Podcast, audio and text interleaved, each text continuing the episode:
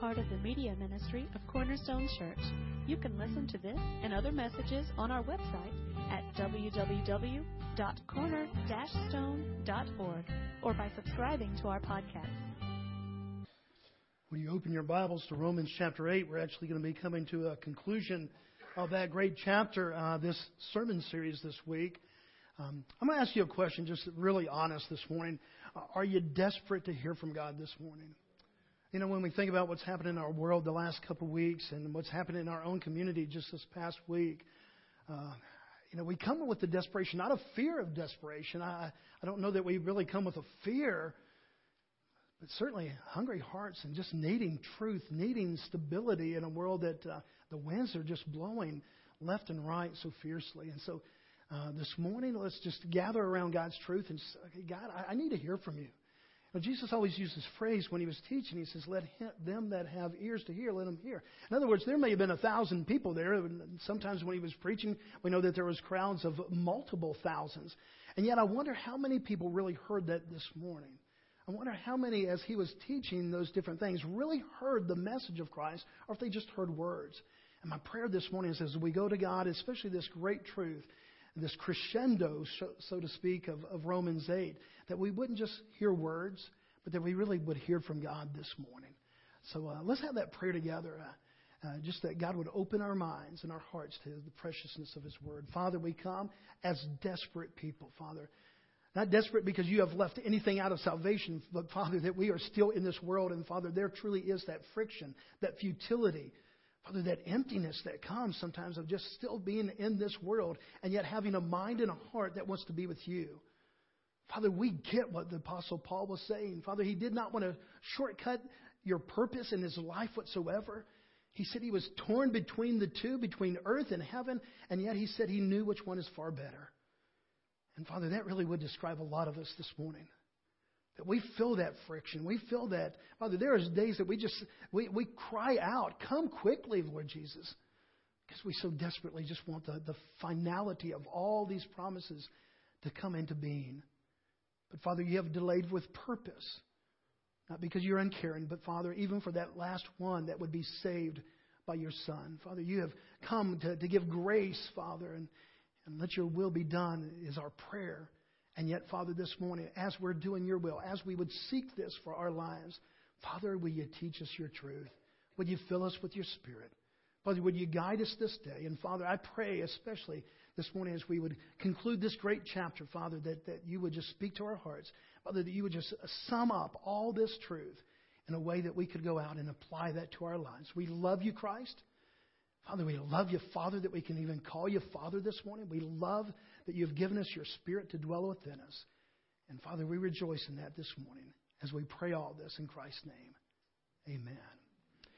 Romans chapter 8, we come to those last four verses, and we kind of touched a little bit upon this last week.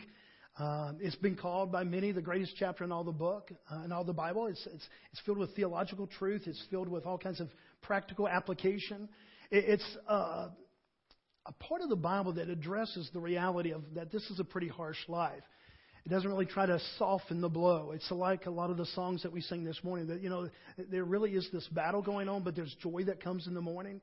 And Paul continually stretches us to that because he knows that we're in the midst of battles and, and that our lives aren't just perfect and that everything really is kind of sometimes here a tug of war back and forth, even in our spiritual life. And so he tries to give us hope, and he tries to put it all in perspective.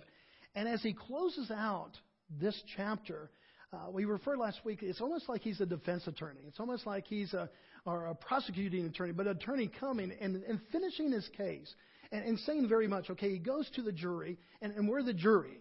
We're, we're the Romans. We're the ones receiving this word. And it's almost as Paul is kind of summarizing what he has said in the first seven chapters of Romans.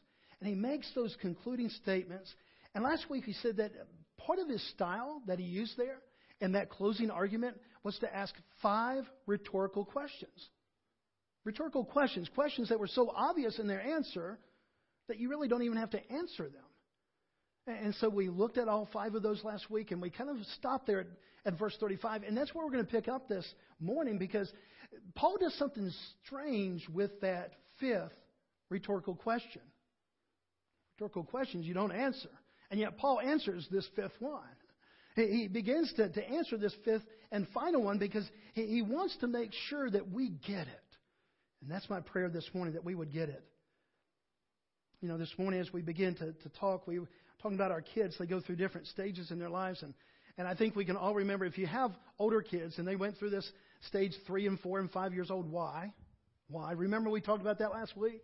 And, that one why question always leads to another one. No matter what answer you give, once you give that answer, there's a why.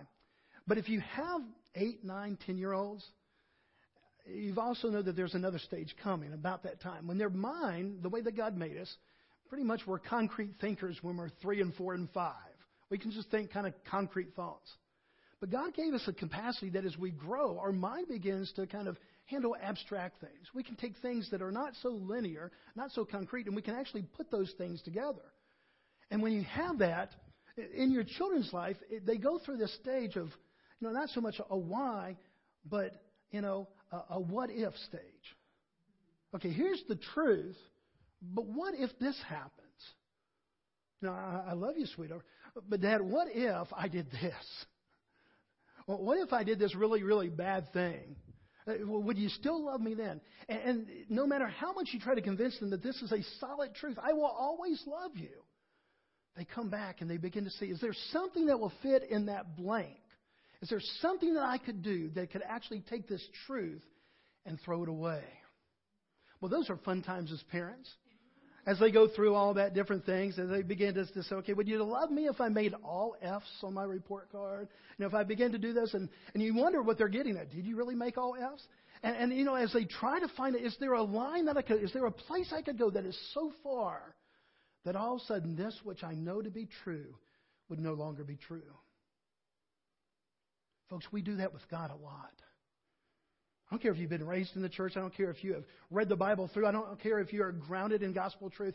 It's one of those things because of our human nature, because of just the frailty of this nature and this mind. We're, we're not at the place of glorification and perfection yet. And so there's times that we really entertain.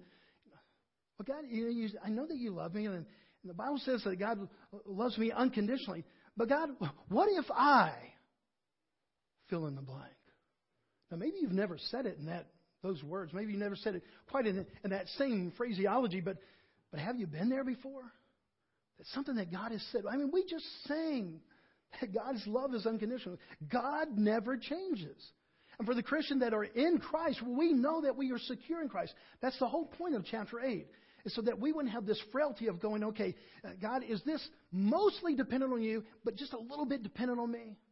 And God's answer would be no. It is totally dependent on the finished work of what I accomplished in Jesus Christ. And yet, because of our humanity, because we can do some complex thinking, we ask this question oftentimes, maybe again, not in these words, but we ask this question Well, God, you know, would you still love me if I did this? Or if I did that? Is there a place I could run to in disobedience of you that you just wouldn't love me anymore? I mean, have you ever thought that? Sometimes it may not even be the thought that you have, but as we saw last week in Revelation chapter 12, Satan himself, the accuser of the brothers, he, he puts that, he plants that seed. You know, man, you've gone a little bit too far. You know that promise? That song that you sang Sunday? Yeah, that was for everybody else there except for you because you went a step too far. That's not what the Bible says. And so the final argument that we have here as we close out chapter 8 is this place where Paul's just saying, look, I want you to know that if you're in Christ, now again, he's talking to Christians. He's not talking to all of humanity, but he's talking to Christians. He says, I want you to know that there's not a place that you can go where you are away from the love of God. See, it's not based on your ability to keep the promise. It's not based on uh, so much, that, you know, our ability to, to, to please God. The promise that God will forever love us in Christ Jesus is that He's already been pleased by the finished work of Christ. That's hard for you and I as we live everyday life to see that truly, you know, we say all the time, you know, that all of our sins forgiven, all of our past, our present, and our future sins. I mean, that's what the Bible teaches. That's what God has made abundantly clear in Romans and other places. And yet, as we come into that practical walk of our life, I mean, I, I can I can only imagine that we've all struggled with. Man, maybe this was the sin where God goes, Well, I meant all sins except for that one because this one is so horrendous. This one is so dirty. This one is so awful Bobby, you just you, you took me a little bit too far today. If you've ever struggled with that, then this passage very much, I believe, uh, is for you to, to, to be saturated in your mind and your heart. There's something about pledging something unconditionally in this world to always wonder is, is there a condition that will break that? I mean, think about it when we get married. If you had vows, a lot of times uh, I've done uh, nearly 500 weddings uh, over the last 30 plus years. And when it comes times for the vows, I said, Do you want to write your vows or do you want the vows that are kind of traditional? And out of almost 500 weddings, you know that they've only written their own vows like three times? Everybody else says, No, I, I want those tried and true ones. You know, that the whole better for worse, sickness and health, and richer or poor. I, I want those. And there's great power sometimes when we're repeating something that has been repeated for generations of people. Maybe in our mom and dad, our grandmother and our grandfather, and we're repeating that. And we're making this vow, okay, nothing can break this love. But we're human. And sometimes, as much as we wanted it to be all better, health and riches, we find out that even in the most loving of marriages, that sometimes there's some worse, there's some unhealth, there's some sickness. And, and not everybody is blessed with great riches. And so the challenge comes. And all of a sudden, that, those, those promises, those vows that we made unconditionally, we begin to find well, is there a condition? Is there a point that I would go to when no longer I'd want this one to be my wife? No longer does that wife want this one to be their husband. Folks, that's, that's the reality of life. It's where we live. We purpose well.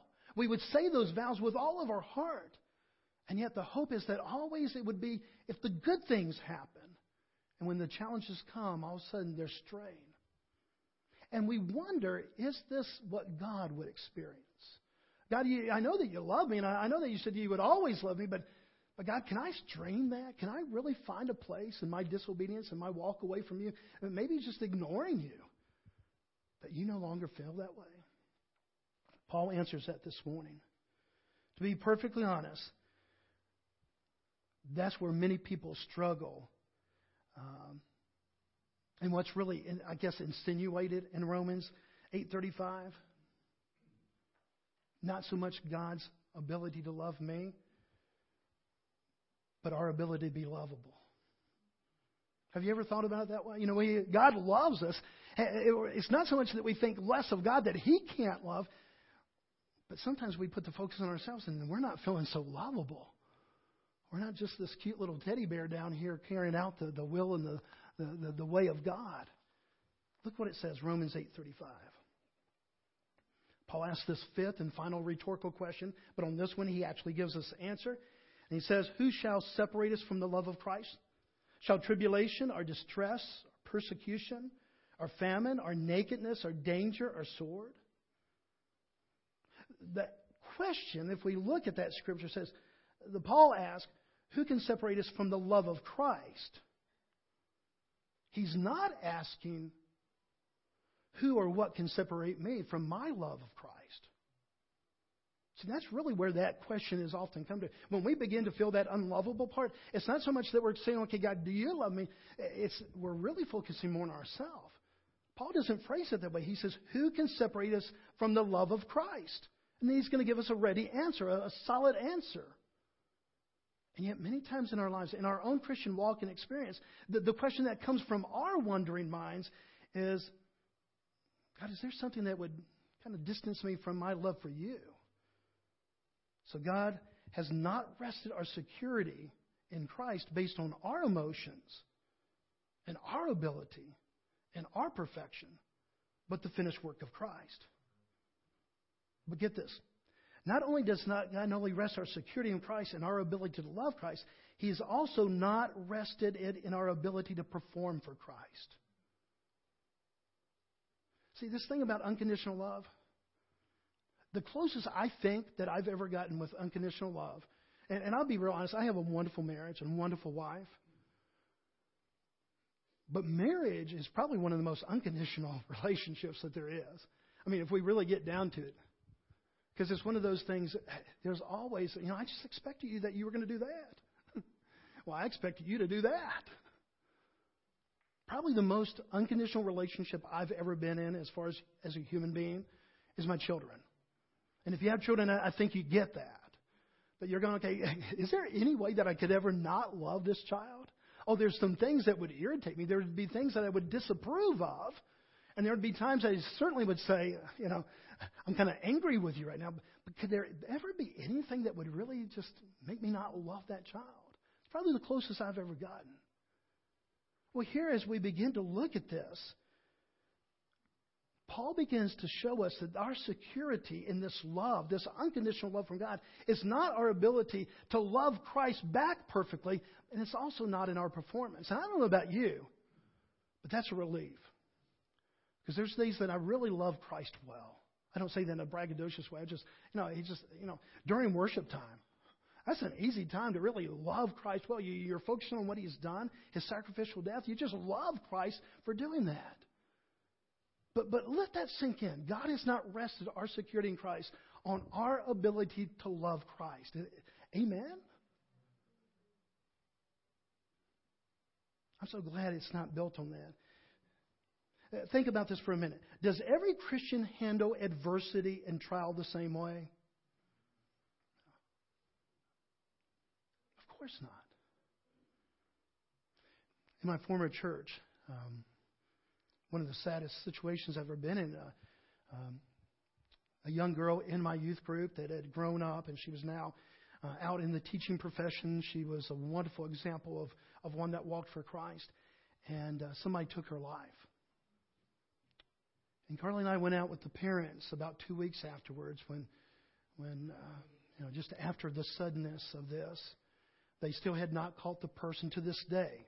They have not caught, uh, caught the person that, that murdered the daughter. And, and, you know, you can just imagine that. And when we went out that night, and, you know, I was going back to all my seminary years going, okay, now, what do you say in a situation like this?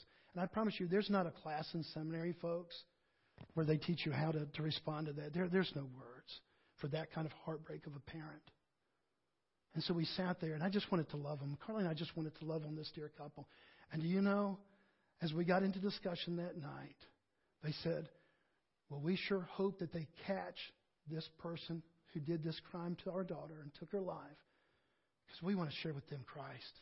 We want to share with him the hope that even though he did this horrendous thing, that that's not the end. And Carly and I are sitting there, speechless. Where do you find that? I tell you this, though. There's those heroic moments that you just look and you know it's the very Spirit of God. It's not that they're just strong people, just the Spirit of God. And then there's other times, folks, that some of the strongest people I've known have been just crushed by the difficulties and the circumstances of their life. I don't say this in a judging way. I'm there's a variance of how we handle the battles of life. There's times that, that we really do. We just get that song and that promise and that truth and we march on. And there's other days that those clouds and that grayness and that darkness comes in and it seems to just kind of surround us and defeat us. Paul is writing for us, not so that we can learn to be heroic Christians, but that we can look at the hero. And I don't know how much pressure you put on yourself. I don't know how much pressure you've put on others to, to handle things in a Christ like way. I'm glad that Christ handled things in a Christ like way. And I, I, I, long to be more like him every day. I long more and more to learn of his strength and learn of his power and learn of, his, of, of, of all those things. And I am so far from being there, and perhaps you are too. So I'm glad that it's not my Christ likeness that is going to give me success over these things, but that it was Christ, Christ likeness, and that he was sufficient. And so that's where Paul's coming from. Who shall separate us from the love of Christ? Shall tribulation or distress, persecution, famine, nakedness, danger, sword? The Roman audience that he was writing to would have been so familiar with that. This was a time that they were taking Christians. And to make mockery of the whole Christian faith, they would clothe them and uh, skins of animals and then put them out there, whether it was in the arena or in the street, and let other animals come in and, and feed upon them. I mean, folks, this danger of tribulation, distress, persecution, famine, this was real. And so Paul's writing to, the, to an audience that, that knows this full well. And he's not just kind of making up things. He's not just saying, okay, in theory, does this really work? He's writing to an audience that experienced. He was writing to Christians who perhaps their own mother father, brother, sister, son, or daughter had experienced some of these things in reality. You want you know, this isn't just a theoretical thing. We're not just kind of going to put this in a song and sing it ten times so that we can kind of get a good feeling. This is the reality of the finished work of Christ. For some, I realize that this is probably a new way of thinking because we are just trained in our own humanity to put ourselves as the center. You and I, besides our relationship with God, we do not have another unconditional relationship in our life. We have hundreds, if not thousands, of other relationships, loving relationships, supportive relationships, but we do not have another unconditional relationship in our life. We have some that could push us really, really far, and we say, okay, I still have patience. We have others. Do you have some that can push you that far, and, and you're ready to, to write them off? That, that's humanity. That's where we are in relationships. And so this is a new way of thinking. But if your love, think about this, if your love and your performance was the final dictate of your security in Christ or God's love for you, how secure would you have been even this week? I mean, even just this week. If the final dictate, the final measure of that judgment of God's love and His approval and, and our security in Christ for eternity was based upon us, where would we be? Would you use the word conqueror to describe your last week in the faith? I see a lot of people saying yes and some people saying no. I see a lot of no's. Would, would you use the term super conqueror to describe your walk with Christ this last week? I don't think a lot of us would. But you know, that's exactly what Paul does. Look at, the, look at verse 37. Paul just starts describing our relationship in Christ, not our relationship apart from Christ. But he says, okay, here's who you are in Christ Jesus. And look what he says in verse 37. No, he, he actually answers this rhetorical question. No, in all these things we are what? More than conquerors. The word in the Greek is hyper. It's where we get our word hyper. Hyper conqueror. Folks, this, this is not just winning a game by a last second field goal and you win 16 15. This is a 73 to nothing blowout. But what Paul is saying here, this, this, is stuff of the Avengers, League of Justice. This is, you know, this, this is the this is the team. You know, this is Iron Man stuff. Now, do you feel like that? Consistently? Do you always feel like that? Is that where your faith is? No. Then why is he doing that? Is he taunting us? Is he just saying, okay, here's how you should feel, and if you don't feel this way, then bless your heart? That's, that's what he's saying. One of the things, and, and, and please, I hope this doesn't offend anybody, because we mean it well. I just don't know that it stands up to biblical record. When we say, you know, remember, God's never going to put more on you than what you can handle. I think I know kind of where we get that. It's probably loosely based out, out of a verse in Corinthians, and and it's talking about grace. Do you know that, that that's really not a biblical way of looking at things? If anything, when I say that to you in the in the midst of your misery and your hurt, I just put a weight around your neck. Because what if you aren't feeling victorious that day?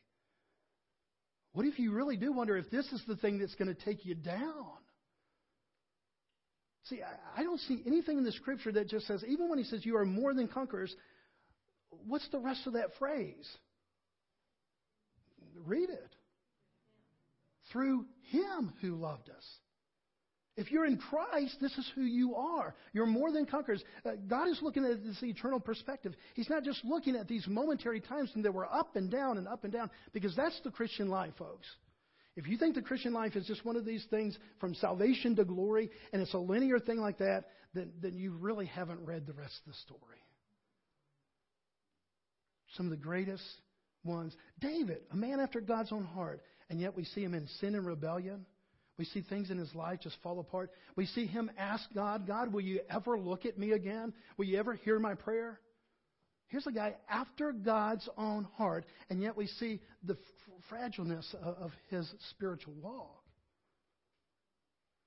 I'm so glad that God, when, when God sees my fragileness, that He doesn't say, okay, Bobby, just you know, come on, get a little bit stronger.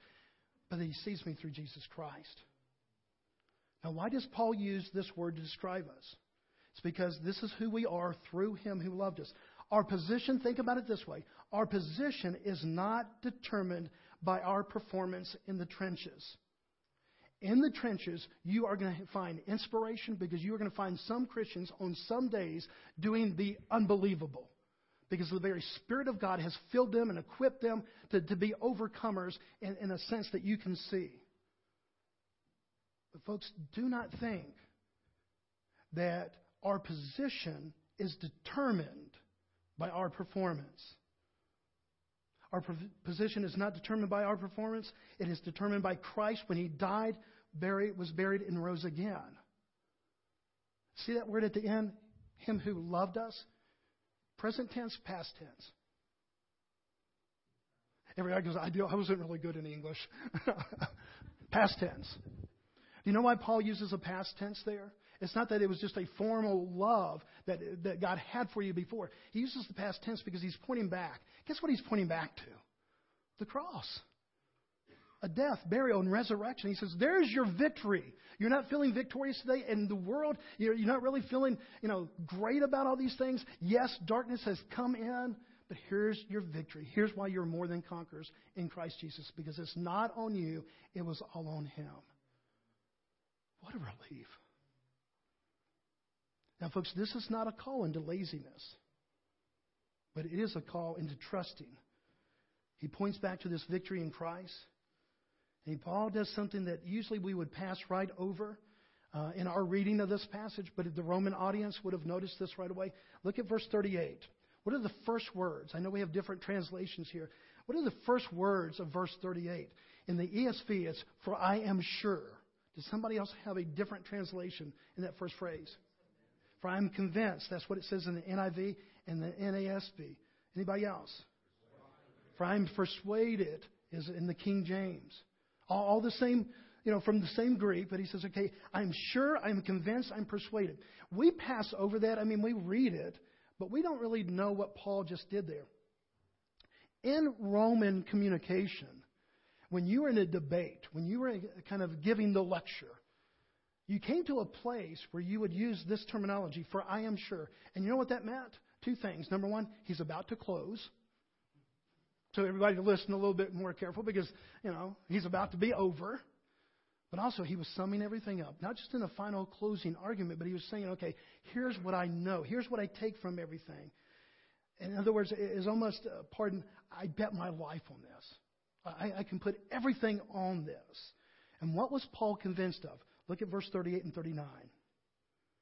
For I am sure, I am convinced, I am persuaded that neither death nor life, nor angels nor rulers, nor things present nor things to come, nor powers, nor height nor depth, nor anything else in all creation will be able to separate us from the love of God in Christ Jesus our Lord. It's almost as if the Apostle Paul had a, a nine year old, ten year old boy in his home. But, Daddy, What if I do this? What if I robbed a bank? Daddy, what if I hit my sister? What if I, Daddy, is, is there something that I could fill in that blank to where you would stop loving me? It's almost as if Paul is posing that to this Roman audience, and he wants them to know there is nothing that you can put in that blank that would keep God's unconditional love for you if you're in Christ Jesus.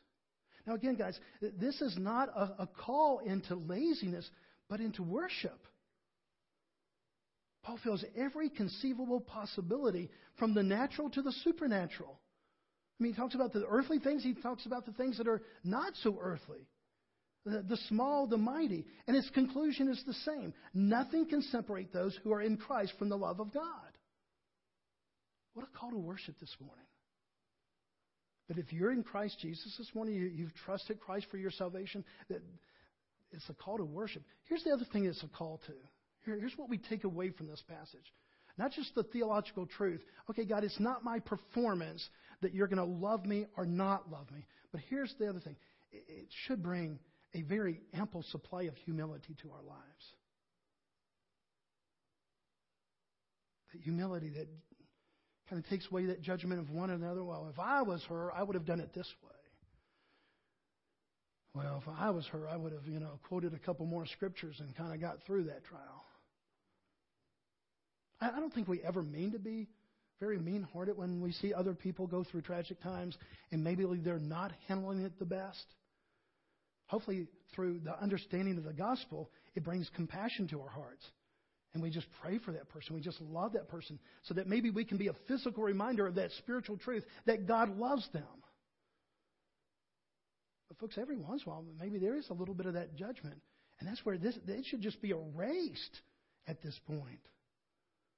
Calls us in, not to a laziness, but to a worship, to a humility, and, and to a thankfulness. God, thank you that, that as I go through this week, your love is going to be the same. It's going to be consistent. And there's some things that I'm going to be able to really just bury in my faith in Christ and, and, and, see through. And there's other times that the darkness is going to surround me, and I'm going to wonder if I'm even going to be able to take my next breath. God, thank you that your love is consistent in all these highs and lows of my spiritual walk. Seminary professor, professor of evangelism at Southwestern uh, Theological Seminary, where I went I, I love, he, he would say this often. He said, The moment you experience the love of Jesus Christ at salvation, you chose to forfeit your right to whom you would love. His point was this once you've been loved unconditionally, how could you ever really go back and put conditions on your love? Now, we all do. But his point is made. Once we experience that kind of unconditional love, unconditional acceptance from God, how could we, in any right mind, go back, any biblical mindset, go back and say, okay, I'm going to love you if you do this, but not of this? That all of a sudden we take our non performance oriented love from God and we turn it into a performance orientation of, of those that we would love others.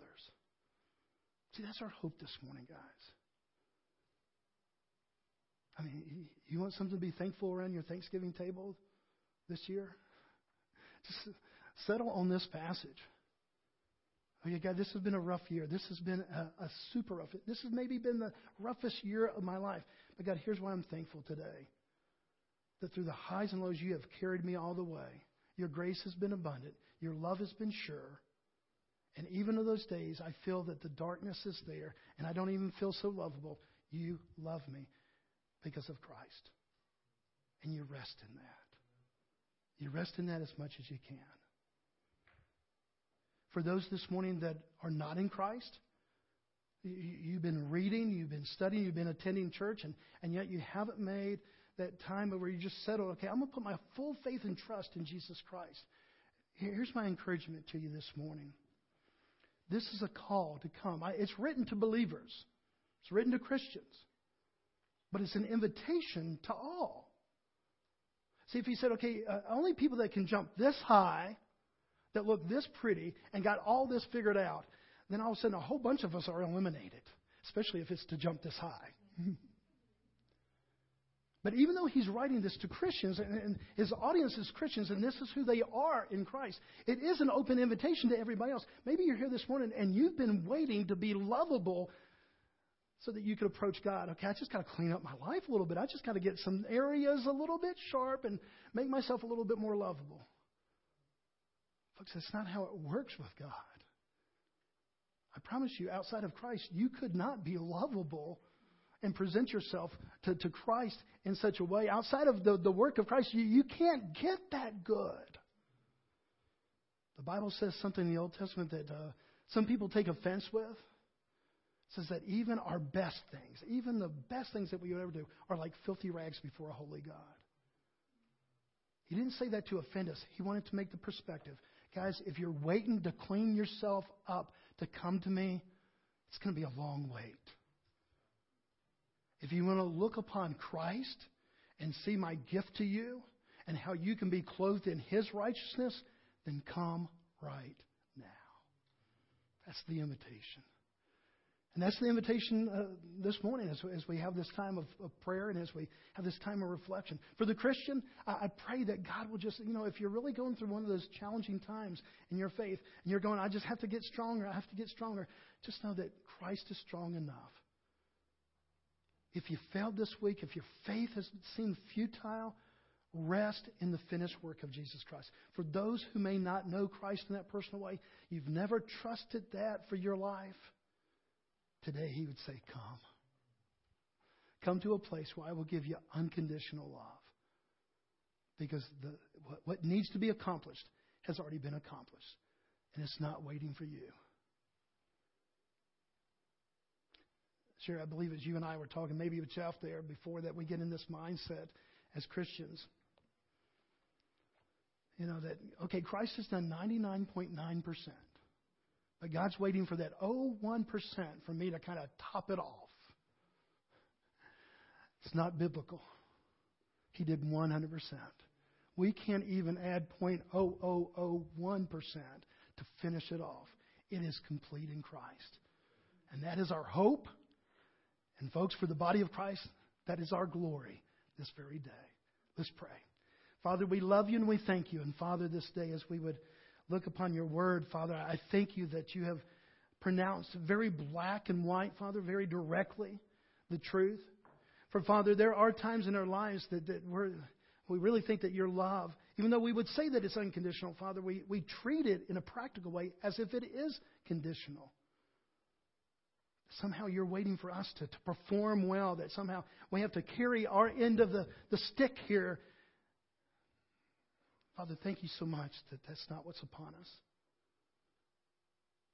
Father, that is not given to us to be lazy or to use as an excuse, but Father, to simply declare that without Christ we have no hope. But Father, today I, I pray for those, especially those that may not know you. Maybe they know about you. Maybe you've been working in their heart and their lives. But Father, this very day, I, I pray that you would draw them. That Father, you would show them that if they've been waiting to clean up their life to come to you, that Father, that's an impossible wait. And Father, that you would just show them your Son. Hung on the cross for their sins, buried in death, but risen again in life. And Father, I, I, pray that they would know that beauty today. Father, for the, for the body of Christ this morning, I, I pray that you would teach us humility, compassion, and that, Father, when we see others struggling in those times, that, Father, we would just come and we would pray and love without condition. Thank you, Father. Thank you for the promise that of what is ours in Christ Jesus. We give it to you now, Father, as we pray all this in your name. Amen.